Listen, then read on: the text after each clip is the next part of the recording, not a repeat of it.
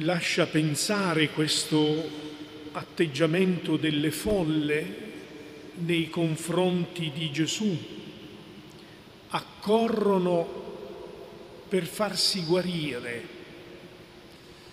Il bisogno di guarigione attraversa l'umanità di ogni tempo e di ogni luogo.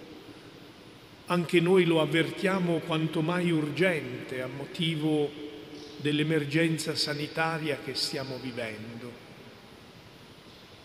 La guarigione esprime il desiderio di un ritorno all'integrità, a quella integrità spirituale, fisica, psichica, senza della quale noi esseri umani ci sentiamo lacerati, frammentati, divisi.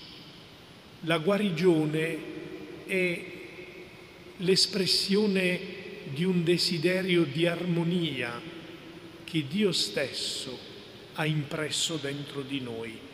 Gesù non si sottrae a questo bisogno così urgente delle folle.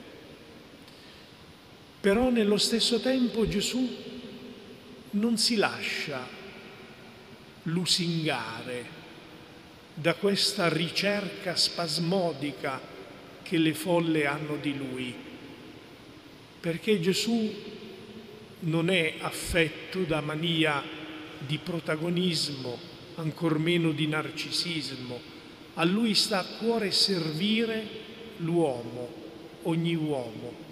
È sempre l'uomo, la passione che anima ogni gesto e ogni parola di Gesù.